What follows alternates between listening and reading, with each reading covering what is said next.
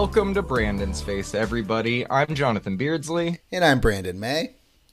And this is our first album of the year episode for 2022. On this episode, Brandon and I will be sharing each of our top five EDM albums of the year before getting into some honorable mentions. But before we do all that, I want to briefly talk about the genre in 2022 as a whole.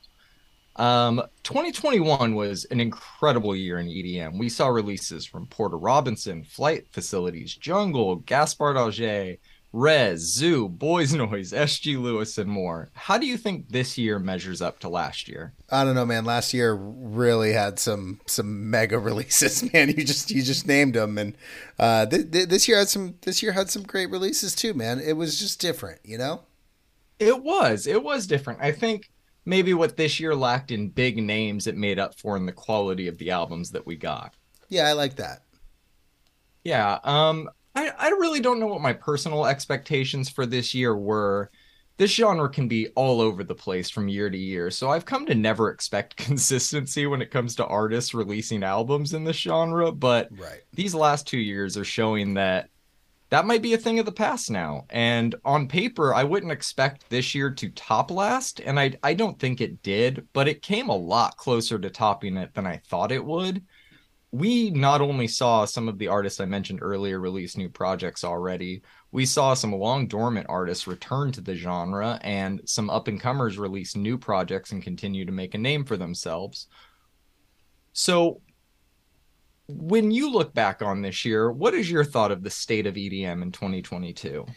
I think the state of EDM is finally returning to house. I think that we have had in the past decade, we've had a lot of bass music be uh, really prolific. And uh, I think we've had a lot of interesting side projects. And we've talked a little bit about, um, we've talked a little bit about, um, uh, like uh, you know d- d- different collaborations with uh, with uh, with other bass musicians, and I think that yeah. we are getting, and I think that we're getting a little uh, I think that we're getting better with, uh, or we're getting a little bit more house music, is I guess what I'm trying to say. And I personally really like that. I do as well, man. I feel like house is always the root of EDM. And I don't know if I said the words electronic and dance at all in this podcast yet, um, but maybe I should. For anybody that doesn't know, which I'm sure everyone does, EDM stands for electronic slash dance music. Um, and I say slash because I don't think all electronic music is dance music, and I don't think all dance music is electronic music. Would you agree with that? Absolutely. Yeah. Um, so a few of our lists this year, I think we, we might be conflating some genres. Pop will have a little bit of everything, but this one should be pretty straightforward. With all of that out of the way, man, you ready to get into our lists? Yeah, man, let's do it. All right, we will be going from number five to number one with honorable mentions afterwards. First up, we will start with your number five, which is Bob Moses's The Silence in Between. This is their third full length album and first since their 2020 EP Desire, which is my least favorite release of theirs. This album is significantly significantly better than that EP was and a great listening experience from start to finish. How are you feeling about this one this many months later? Um, it actually gets uh, played quite a bit when uh, uh, when my wife and I are doing some housework. We uh, I purchased the the vinyl and uh, we we play it pretty constantly. It didn't show up on my Spotify Wrapped this year because of that. That makes a lot of sense, and that is a very Brandon thing. Um, I think "Love Brand New" is easily one of the best electronic dance songs of the year, but I think that there's some album cuts on that album that are phenomenal. And it might be my favorite project of theirs to date. I just really enjoyed that one a lot. I you know, I really liked this album. I think um, they do a really good job of defining themselves. Um, I'm gonna throw a link to their live set that they did in the show notes here. They did a I think it was uh, man now now I'm trying to think. I think it was either it was out there outside LA or outside San Diego. They took this old abandoned radio tower and turned it into a multi-level Bob Moses party, and um, it's just them. It's not a bunch of people or anything like that, but it is a beautiful set. And I watched it again. I want to say a few weeks ago, and fell back in love with this with, with this set because of a the set list, b how much energy they can provide in such uh, subdued house music, and I, I, I really, Yeah. I really, really enjoy it, man. And I really enjoy their music, and I, uh, I look forward to everything that they do uh, again uh, or in the future. But I uh, have, I've really been enjoying the silence between. Yeah, me too, man. Great album. Definitely made me more of a fan if I wasn't already. Uh, next up, we have my number five, which is Rezz's Nightmare on Rezz Street 2 mix. And I know this one is technically a mix that just happens to be comprised of mostly new and unreleased music, but I am considering it an album. I enjoyed it as much, if not more, than some of the albums I have ahead of it. Um, but since it's technically a mix, I'm putting it at five. The run she's been on these past few years has been unreal, and this only adds to her already insane legacy. What are your thoughts on this one? Uh, I really, really liked this album when it came out, man. I don't think it quite hit my top five, but I really liked it, man. You're right. The run she's been on uh, these last couple of years have been, has been insane, and I'm I'm really happy for her. I remember remember one of the first singles she ever put out. Uh, I was just I was just entranced. I was like, oh wow, this is some talent. Um, and I think she signed to mau5trap for those few, if I'm not mistaken. I could be mistaken, but. Um, you know that that record label uh, and Joel himself has a really good ear for uh, up and coming talents. So I think uh, whoever that uh, or whatever record label ended up releasing that uh, that first uh, that first single of hers really really helped put her on the map here. She's been doing festivals for a long time and she just kills it at every every single one. It, it, Yep. it, it's funny almost every single time I look up um, like uh, reactions to specific festivals, uh, Rezz always gets mentioned, man. if, she, if she's there, she gets mentioned in some of the top moments of the of the of the weekend or the festival. So, and I'm not even surprised, even a little bit. I would expect no less. And uh, speaking of the show notes, we should definitely throw her set that she did from Rezz Rock in there. She released that on her YouTube in full. So Most definitely. Everyone should check that out if they have not already. All right, moving on. We have your number four and my number two, which is Kavinsky's Reborn. This was a highly anticipated album for me. My wife and I are very big fans of his first album, so I not only look forward to his releases to break them down with you, but to also enjoy them with her. But nine years away had me wondering if we would ever hear new Kavinsky again. We not only got new music, but we got one of the best albums of the year for any genre, for what it's worth. Yep. How are you feeling about this one today? Uh, again, I purchased the vinyl record, right? And in fact, I actually don't play this as much as the Bob Moses one because it kind of puts me in. It, there, there are there, there's certain artists that put me in the chair to listen to them, and he's one of them because of just how. How much of an atmosphere he creates makes me want to actively listen to it and this album really Yeah. really really did that man it's it's uh it's a really good record man it's a really good album Yeah, his music has always been great at transporting me to a different place as well. I think he's very good with aesthetic, even in the terms of the packaging, the artwork, the videos. Everything he does is very on purpose, and I I, I appreciate his attention to detail. right Um, from there, we can move on to my number four, which is Flume's Palaces, an album I know you do not have on vinyl, Brand. sure don't won't ever uh, I know this album can be challenging to get into, but I still maintain that it's a great album. If you're a fan of Flume, which I am, I think uh, all three of his full length albums are fantastic, but they all seem to be a love it or hate it type of album. I have not met a lot of people who are in the middle when it comes to Flume. I don't think this album is as good as Skin was, but I think it's a worthy entry into his discography and one of the best EDM albums to come out this year, which is why I'm putting it at my number four. Any any Well- thoughts on this? Have you returned to this at all? uh yeah i actually listened to it uh i want to say like a month or two ago just to Okay. just to just to see if i was crazy it's funny like you said it's either a love it or hate it thing and i'm normally not in the not in any of those camps i think i i think i i have a good enough ear to discern uh what or at least appreciate like our our like our our artistic endeavors like what Flume does. I, I just don't though. So like I like I've tried, man. I don't quite get it, but you know, I'm very happy that you enjoyed it.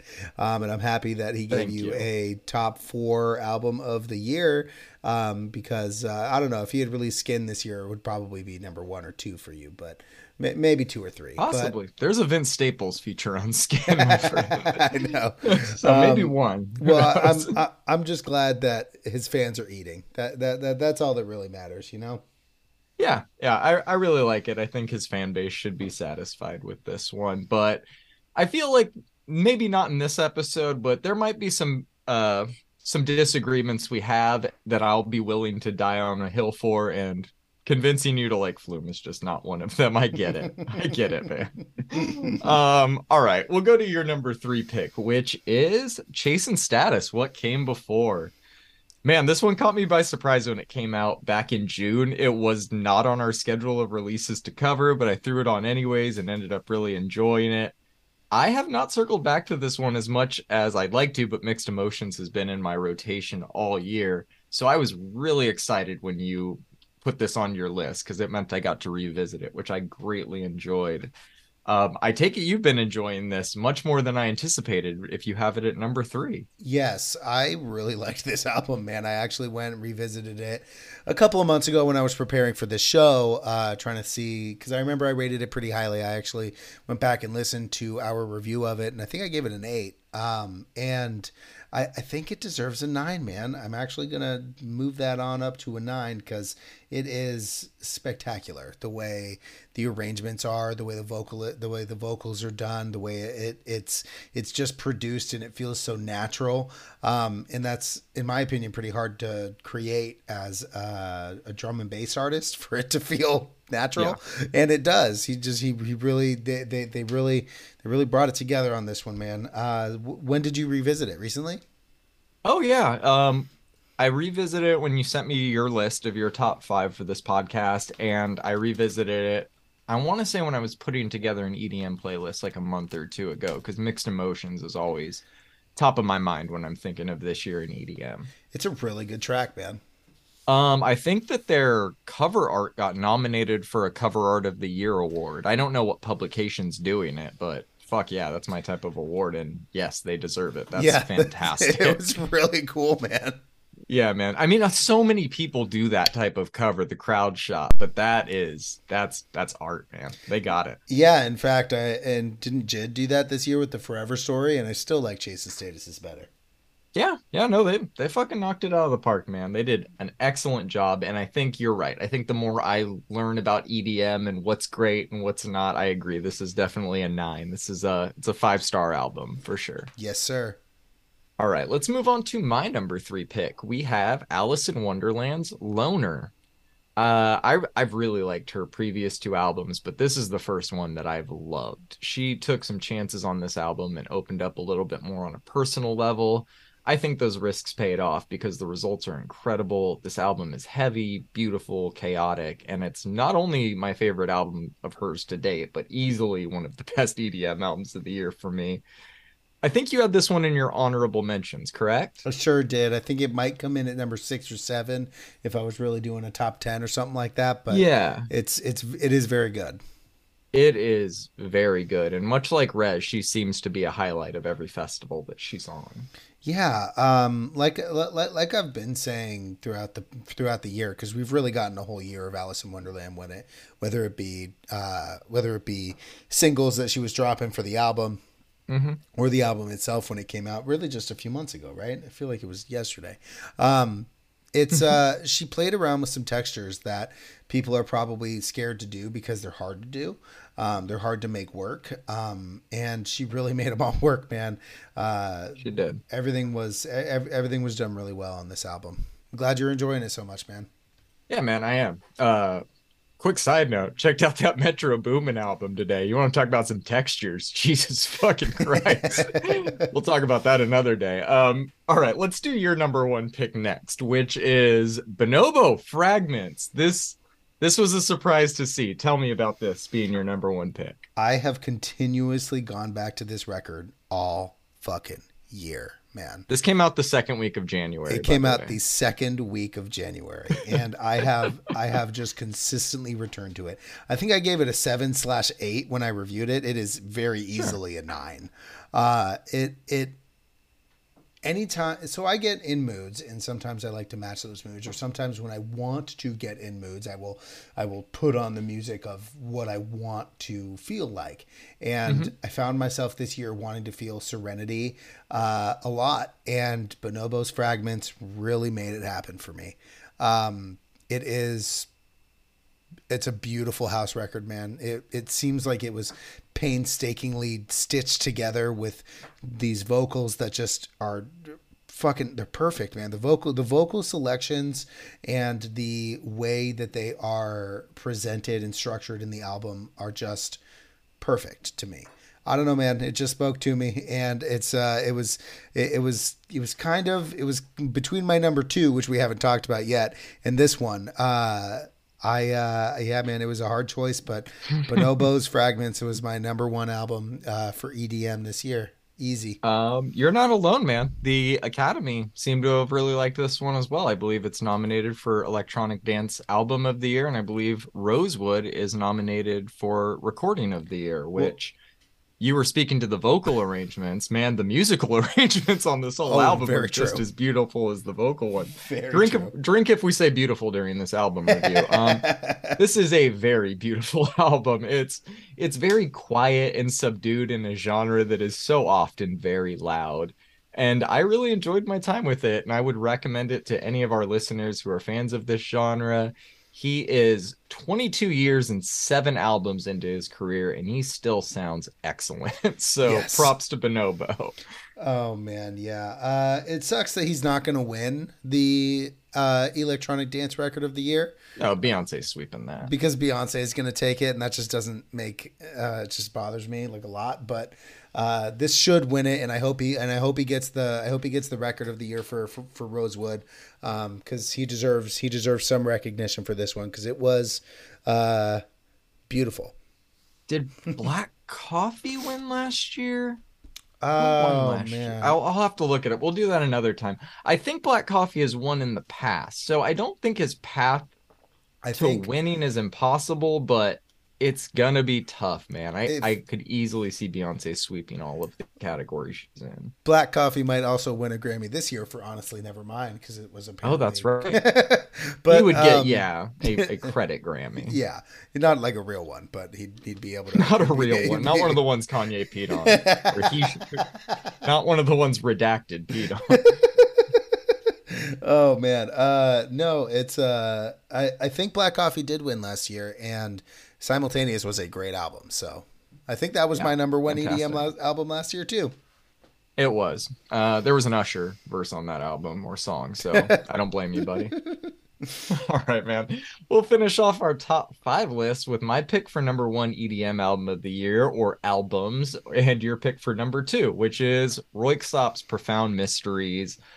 I'm gonna say one, but we're gonna talk about the whole trilogy. Okay, uh, this this has been my my EDM album of the year since its release back in April. Uh, the Kavinsky and Alison Wonderland albums were very strong contenders, but after re-listening to all of these for the podcast, this is still without question my favorite EDM album of the year. And although the first entry in the series is my favorite, I'm including the entire trilogy as my number one pick because as a collective work of art, this trilogy of albums is absolutely incredible. I've revisited it as recently as yesterday, and there are songs on each of them that could be EDM Song of the Year. It's incredible. They deserve all of the credit for this, man, and I think they they more than earn this number one spot and number two spot on yours. How are you feeling about these albums? Imagine sitting down and saying, "You know what? I think I'm going to create profound mysteries." It just it it it's such a piece of art that it, I mean, talk about talk about musical arrangements, man. I mean, they they, they know how to Good do Lord. it, right? Yeah. And I remember, I think I'm just gonna I'm gonna I'm gonna disagree with you there, buddy. I, th- I know that number one is it for you, but God, man, number two just spoke to me. Um, and number three was great also, but uh, I, I think it I think for me it goes two one three, um, okay. as far as as far as order for the Profound Mysteries trilogy. There's no um, wrong order. No, no, not at all. But it, it's it's so crazy to me that they decided that they were just going to create the beautiful trilogy of just ethereal EDM music and just sweep a bunch of categories. I mean, it, th- this was th- this was a tough choice between this and Bonobo for me, but I I I think I had I, maybe I just had more time with Bonobo, but uh, you, you know, but yeah, man, I uh, well, the good thing is I picked it, so you get to talk about it anyway. there we go. Yeah, uh, I I really like this album, man. I think it deserves all of the flowers it's gonna get. Um, I think I, I'm is it this isn't nominated for anything, although it sure fucking should be. It is not. I don't know if they were waiting until the trilogy was complete to submit for next year or if they submitted and just weren't considered. I'm not sure what happened there, but I agree. Easily should have been. Easily. Um visually too. We were we were very big on the the aesthetic that they locked in on for this weird fucking what what were we calling it? alien insects or yeah well it's one of those things where you look at it the more the more you look at it the less it makes sense but the more beautiful it is at the same time um, yeah. the artwork was great down from even the singles even the singles had individual artwork it was really mm-hmm. wild mm-hmm. man yeah yeah they they fucking went the extra mile for this we appreciated it and it gets the top spot on my list yes you ready to talk about some honorable mentions that didn't make our list yeah man let's go okay man uh, we're gonna run through these in no particular order. Um, first up, let's go Atlas. Carry it with you. You want you threw this one on your honorable mentions. How are you feeling about it now? Uh, I li- I like this album. Um, it was one of those where I. It's funny. I I, I did go back to this album a few a few times this year. Um, mm-hmm. but anytime I wanted to feel the serenity, I kept going back to Bonobo. I would listen to half this album and then I'd be like, you know what? This isn't the vibe. Nah.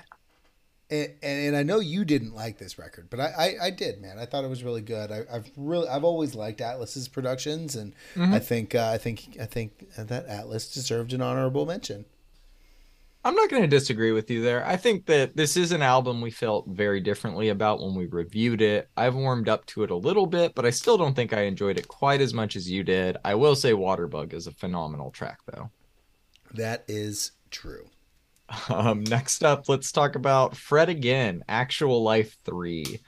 This this album was not the the boiler room bangers we were hoping for, but it turned out to be a really good album without any of that. And I haven't had enough time away from this one to really know how it's going to age with me, but I thought it was worth mentioning. How are you feeling about this one? Have you gone back to it? Uh, yeah, I've gone back to it once or twice, but it, it, it's it's one of those that I think it's worth mentioning just because I think we do have a really good talent on our hands. Um, mm-hmm. with, with, with Fred again, uh, I think I like him uh, more as a live full set artist rather than a project, album, or single artist. Um, but that is okay. Um, I think this album was great. Um, I think it's it's funny. I saw somebody post on on Reddit today. Uh, I don't get the hype around Fred again, and I I was the same way all year, man. I was I was eh, or this is great, or eh, you know. Yeah. It's uh it, it, it he he's funny like that, but there's no doubt nobody can ever say this this kid's not talented, you know? No, he's a you don't get it until you do type of artist. And yeah. when you do, man, it, it's a beautiful thing. Yep, I agree. All right, another one we both had on our honorable mentions Lane 8's Reviver. I feel like I was a little hard on this one when it dropped. I think I gave it a positive review, but it's great, and my review should have reflected that. Also, What Have You Done to Me is a perfect song. Right. Uh, so, yeah, still not good enough to crack my top five, but shout out Lane 8 Reviver. You still listening to this one? Oh yeah, I like Lane Eight, man. I like this album. It's not my favorite of his. I think I think my favorite of his is still going to be Brightest Lights, followed very closely by Little by Little, which I think is more of an EP, but it is what it is. Um, favorite is, release? Yeah, uh, th- th- this is a this is a really good album, man. Um, you know, I, I, wanted to shout out to Lane Eight for a second. As soon as the pandemic started and everybody locked down, um, I don't know if you follow him on the socials, but I was on the socials back when everything first locked down, and mm-hmm. uh, he was doing a live set a week. He was just, here's my living room. I'm gonna put the CDJ up, and my wife doesn't really like it, but you all need some music, and was just playing. He even had some like technical difficulties on the first one that I tried to tune into, but it was it was cool that he was he was just kind of like, you know what, fuck it, we all need love and music and house music right now, and and really did it, man.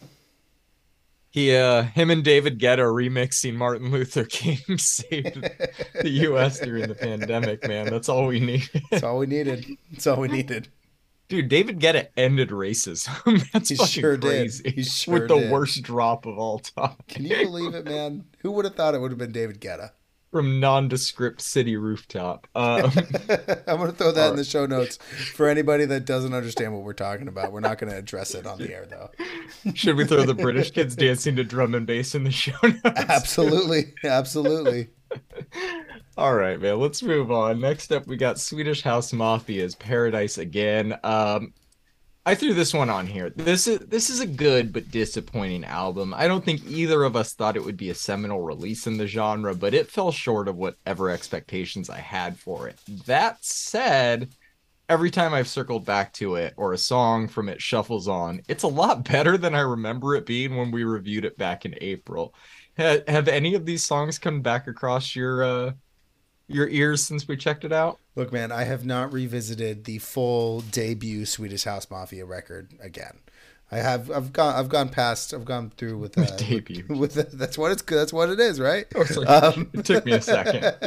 Yes, um, I have is. not. I, uh, the Weeknd song is great, um, and that's the, that's that, that's really all that uh, I care about. To be honest with you, it was a pretty big letdown for me, and uh, I think it's I think it's worth talking about at the end of the year for the genre as a whole. But I don't think that their comeback was exactly what anybody really expected or wanted. So Should they add Salvatore Ganacci as a fourth member to just spice things up at this point? you know what? Fuck it. I liked his album a lot better than I liked the Swedish House records. So Yeah, you know what? Sub this, take this album off. We're gonna say check out Salvatore Ganacci's Culturally Appropriate. That's a banger of an album that we reviewed on last week's episode. You should check that out as well. sure did. Um, all right, my last honorable mention, I believe it was on your list too, and I believe you have the vinyl for this one. Tinlicker's in Another Lifetime. Am I right?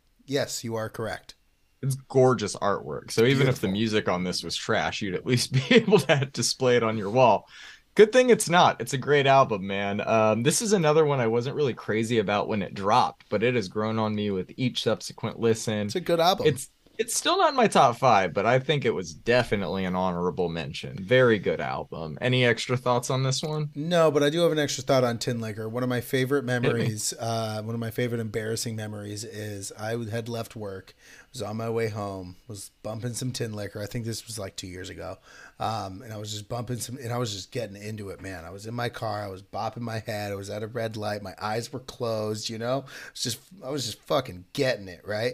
And then I Mhm. look up, and one of my one of my coworkers is sitting right there, sitting right at the red light, just busting up. Oh man, it was great. Shout out to Tinlicker. Thanks for You were just in living your truth, Brandon. Hey, straight up. All right, man. Let's get into a few EPs worth mentioning. Um, I picked two for us to talk about. We have ZHU's Musical Chairs Mixtape Volume One. Uh, this EP isn't as good as an album, so it might not fit perfectly into this category the way we imagined it, but Right. I thought it was worth mentioning. It was a surprise release back in June, and it's an uneven release at best.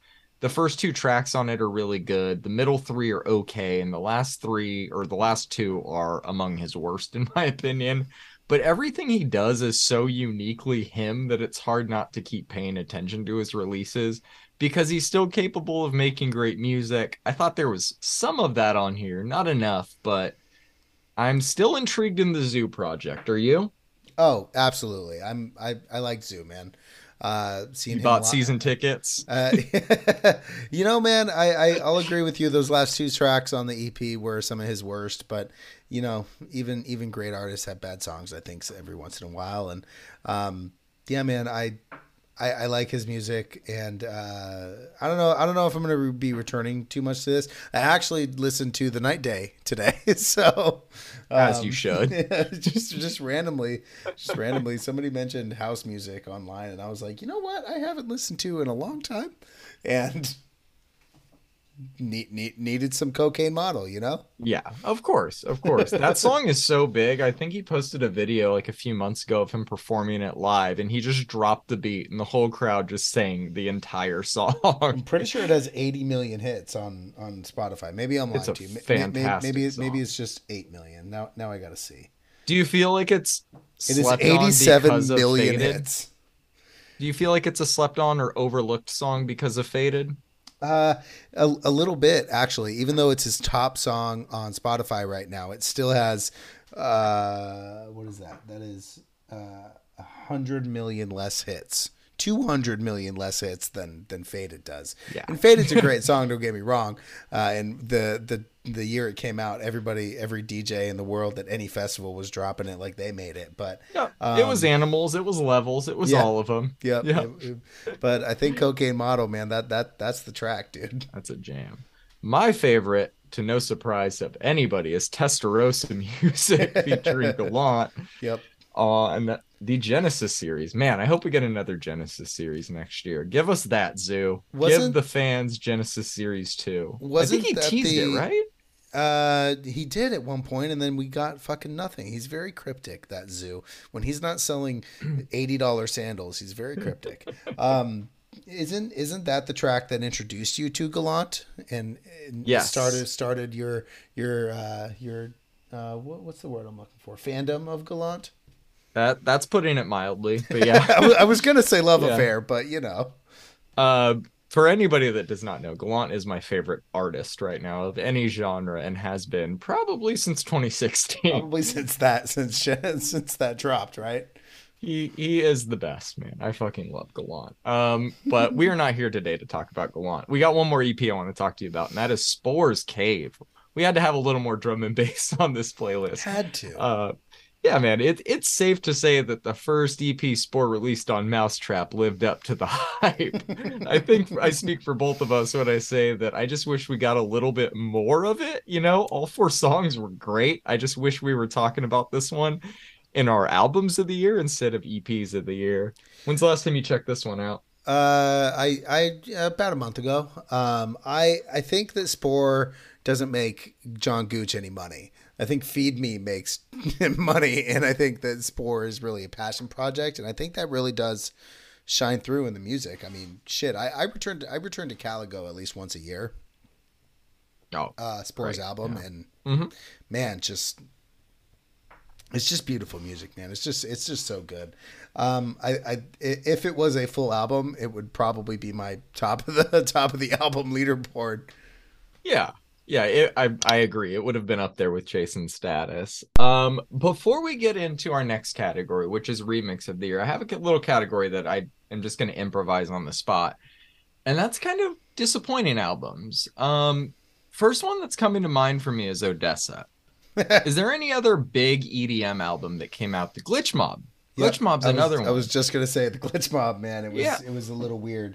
Um, I think uh, the most dis- the, the most disappointing release was Matt Lange's Dichotomy. Is that what it is? Dichotomy. Oh boy. Yeah. So honestly, I was surprised to not see that on your honorable mentions. I was like, oh, but Brandon's for sure going to throw Matt Lange on there. I, I haven't revisited it. I haven't revisited it because of how terrible that rollout was. So, Yeah, it did itself no favors. uh, but I, I, I now know why he did that. Tell me.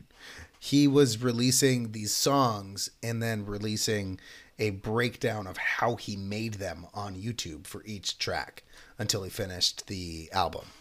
And they're in depth Pro Tool Logic and FL Studio like breakdowns of how he made the music, which is fascinating. He gets real nerdy about it, and I I'm a big fan of that. I have not watched all of them. I watched one or two of them, and I was like, wow, he does two hours a song here. Like it's it's actually pretty impressive. So I'll throw That one of those in the show awesome. notes. Um, I'm a big fan of that when when artists do that. Disclosure does that a lot too. They'll break down how they make all their songs on YouTube and shit. And it's always really interesting to see them talk about like the insanely nerdy shit of making music, you know, Either there was and how this one deep you go. Yeah, there's this one moment where Matt's just he's just talking and he's like, "All right, so for this part what I really wanted to do was I really wanted to take this guitar and flip it around." And so he just breaks out his guitar, records a little fucking lick, throws it on the computer and like flips it upside down and he plays the guitar backwards on on his on his Pro Tools and he's like, "All right, so then we just add a little bit of reverb and a little bit of bass." And I was just like, "Holy shit, man, this sounds incredible." Like there's This man, this man's a genius. Yeah, no, he's a great artist. He just it's not a great album, and that was the issue. But um, we will continue to follow and support Matt Lange on this podcast Yes, yes, for sure. will. All right, let's get into remixes of the year. Oh, I have Uh, one more disappointing oh, uh, dance please. music. Dance, Please, hit the- me. The most disappointing dance music album to me was Beyonce. Oh my god, you really want to do this here? no, I don't. I don't. I just do really, really wanted to make the joke because it's not a dance record. Is that one will be on our pop albums episode. We'll be talking about that there. I agree. It is not a dance record, but that is where the industry is, my friend. Yes, yes, yes. It's all about what category you submit to to have the best shot at taking home the most hardware, is it not? I mean, I guess. Yeah, no, I'm I'm not saying how it should be. I'm saying how it is. Very Uh, true. But all right, man, let's move on to remixes of the year here. I curated a few for us, and let's let's start by giving the guy some credit. Matt Lange, Ordinary Love, the Crystal Method remix. This one came out of fucking nowhere, and it was a banger. I still love this one. I I'm kind of bummed there was nothing this good on the Crystal Method album we I reviewed know, right? Or the Matt Lange album we reviewed. I don't think Ordinary Love made it on there, even the original version, which was my favorite release of his this year. So uh yeah, shout out to Matt Lange. Any thoughts on this one? Uh, yeah, you're absolutely correct. It was a fucking banger from two artists that are very known, very well known for making some bangers. So Um next up we got another fucking banger. These are all gonna be bangers. Uh Sam Smith and Kim Petras, Unholy, the Disclosure remix, because only Disclosure could have made me like that song.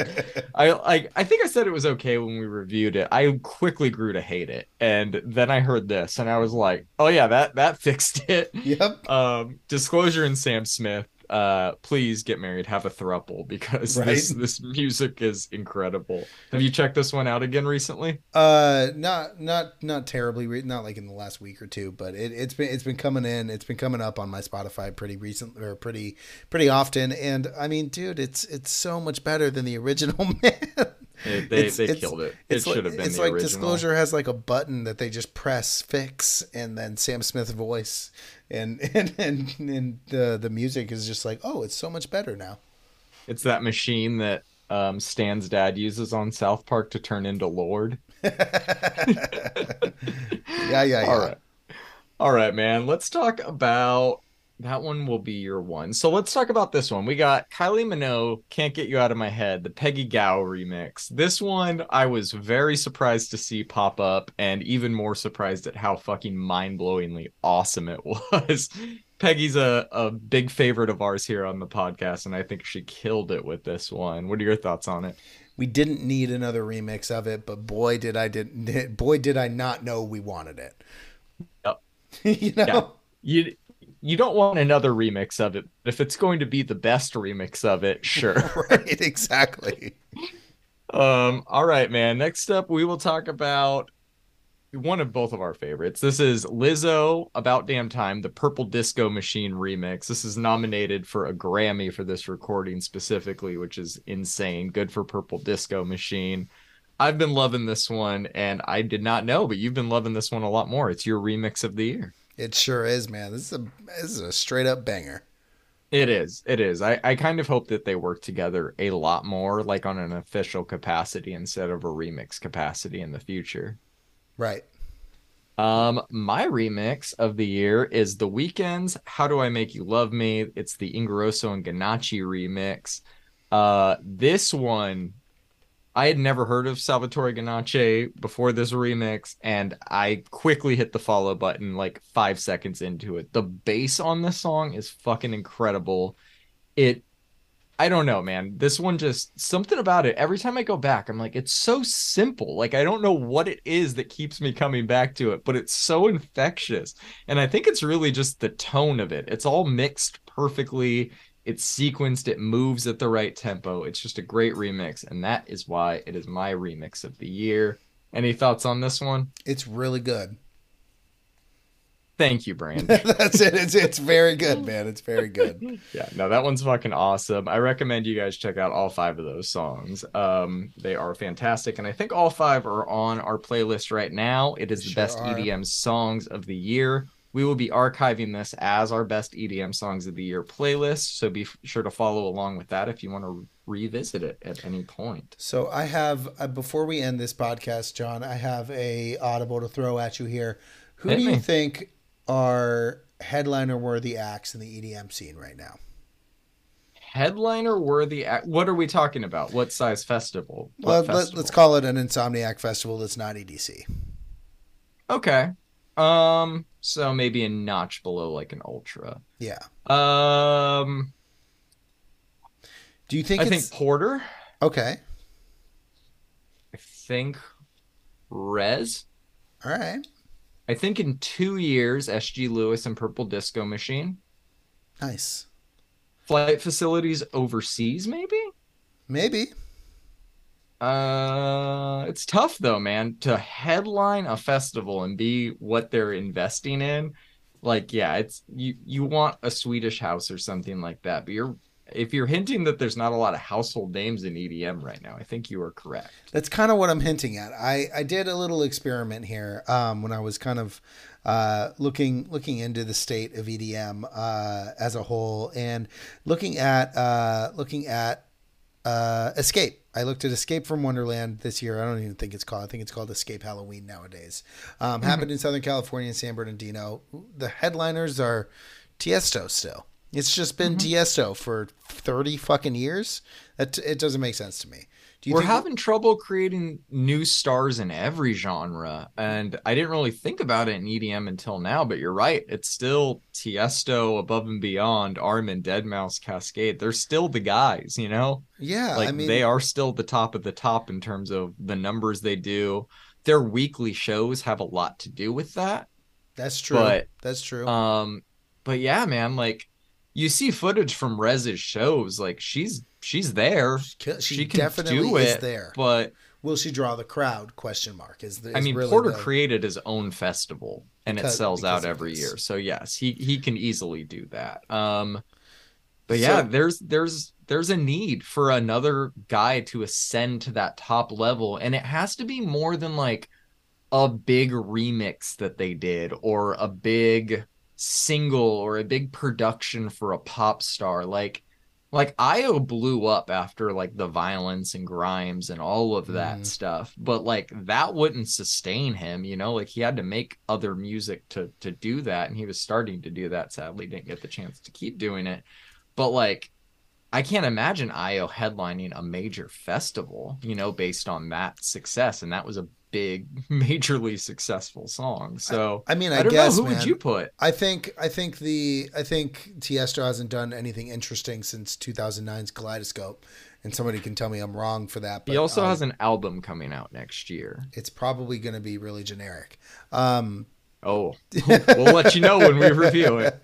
uh, I mean, I mean the the and I think Insomniac as a festival does a really good job at this. They don't put the logos on their lineup posters. They don't even put them in headliner, sub-headliner, undercard format. They do them all. Here's the alphabetical list of the artists that that that were you know that that are going to be here at our festival.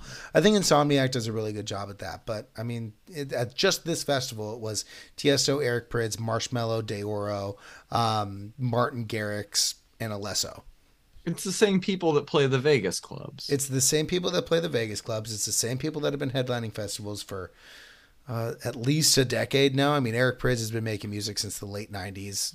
Tiesto's been making music since the late '90s. Uh, Marshmello was on Fortnite, so I mean, I guess I get that for the younger crowd. Um, I just, I don't know, man. It just, it, it just doesn't. I don't know. Well, it's it's such a niche genre. It hit that mainstream peak where we were when it, at Coachella you would see Swedish House and Kaskade and Tiesto on the main stage.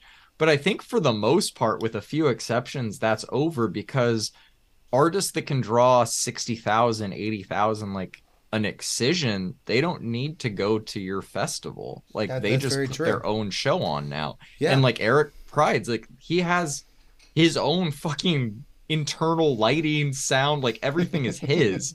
like you're not offering him much other than a venue at that point, you know? Yeah, he's doing his HOLO at uh, Ultra, which I think is pretty neat. He was just booked for the yeah, the I saw show. that. Um, it just it, it I don't know. I guess it rubs me the wrong way. I think the Chemical Brothers are still headliners. They've been doing it for Yep. years. Yeah. Um, but at least they do something interesting every other year. Uh, I mean, they put out No Geography in 2019, and uh, that was a, f- a fantastic record. Tiesto did Yeah. not, um, nor did nor did Prydz. To be completely honest with you, I'm more I'm more I'm more impressed with his Cirez D. Um, but I, I thought it was an interesting uh, thought experiment here. I got one more for you. Let's go. And this is kind of a heat check as to where they are now. If Justice was announced as the headliner of a major festival, what do you think the reaction would be? Overwhelmingly people- positive. You don't think younger people would be disappointed by that? Like you don't think that they're not relevant enough to like the younger crowd? That that I think is a problem. However, I think that if they were to be booked, young, the younger the younger people are more open to exploring more. yeah. You know, um, Yeah. And I think that I mean I think if Justice headlined a major festival, and it wouldn't be an Insomniac festival, it would be like a indie kids festival. I think. Um, but I, I yeah, I, I don't know. I think I think Justice are up there. Um, I honestly I honestly think ODESZA is still right there, even though they put out a crappy album this year. I think the Their I live think show is still their live show. it's Yep. incredible, man. It, it really is incredible.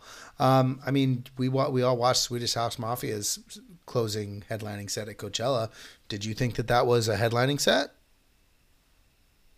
Nah, I mean it was like that. That's I mean, the categorically, set it was 10 a headlining. it was set, a but- dated headlining set to be honest with you it was a very like I this agree. this would have been cool 10 years ago it's not very cool now I don't know. I just wanted to cool. I just wanted. i to do liked it man experiment. thank you yeah um i we don't have any more categories per se but i do want to look ahead to next year and kind of go over our most anticipated albums for next year within the genre Let's we go. don't have a lot of candidates to talk about here. I looked over the calendar for next year, and the only upcoming releases in the genre I saw confirmed so far is SG Lewis coming out in January and Tiesto coming out in February. Um, I'm excited for SG Lewis. I am. We will check out the Tiesto album. I know you feel probably the same way. Uh, obviously, SG Lewis could end up being album of the year in the genre next year. But are there any other artists who haven't announced albums next year that you're hoping we see? The Chemical Brothers. I have a feeling they're going to tour the United States. I have a feeling they're going to be at Coachella, and that probably means that there's a new uh, record coming out. Ooh, I mean, a new Chemical Brothers record would be great. Yeah. Um, maybe a K5 album. I mean, we're definitely going to get something, right? I mean, it's it's. I think it's more than an EP at this point, right? I'd love to. four songs. I'd love so to see. I'd love to see a, a K5 album, a Kaskade album, and a Deadmau5 album. I think that'd be pretty cool. Um, Um, do we think Justice has anything else up their sleeve, or do we do we think that they're It seems done? like Gaspard's busy. I would imagine that they've been working on some stuff. Yeah, I, I wouldn't say that's out of the question. No. When was their last album? 2016? women were woman? Yeah, 2016. So, yeah, they're due. I got Uh, one for you, which yeah. you're going to be kind of weird about. Skrillex.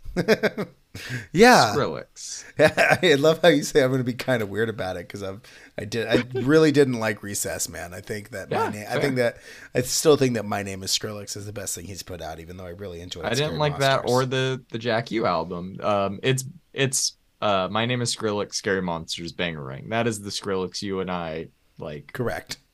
you know, bonded over and are still fans of to this day. But all previews of his newer music have been fantastic. Yes. Uh, it seems like we're at least going to get Rumble in the next month or two, which thank fucking god. yep. um, I don't know. Anybody else you can think of? Hmm. Uh, you know, we just got a Spore EP. We just got a Feed Me album last year. Um, yeah. Is Disclosure due? They released one in 2020. They did Energy, but they're such a high output group, I wouldn't doubt it. Since then, they've released Waterfall, which is excellent, and they've released um that song with Zedd that I was not crazy about. It had like a fucking sentence for the title, but Right. uh, yeah, I could see them doing another one, but I think that those are the main ones. I got an up and coming one for you, and that's Cloud with a K. Cloud this is an album I have been checking out a lot lately. They released an album in 2020 called Autonomy that I've had on repeat lately. Um, I don't think we've talked about it. No, I don't but- think so. Uh, I would really like to see more from him, them. It. I think we're headed towards a new Lastlings album as well. Nice. I really like Released that new Lastlings. Yeah, Yeah, I, they are fantastic. I'm trying to think if there's any others that I can think of. Um, nothing off, no, nothing really off the top of my head here, man. Uh, I mean, we've gotten some really great electronic albums over the last few years, and um, I think uh, I think we're gonna. Yep. I mean, I still listen to Nurture often. You know, like. Same, same.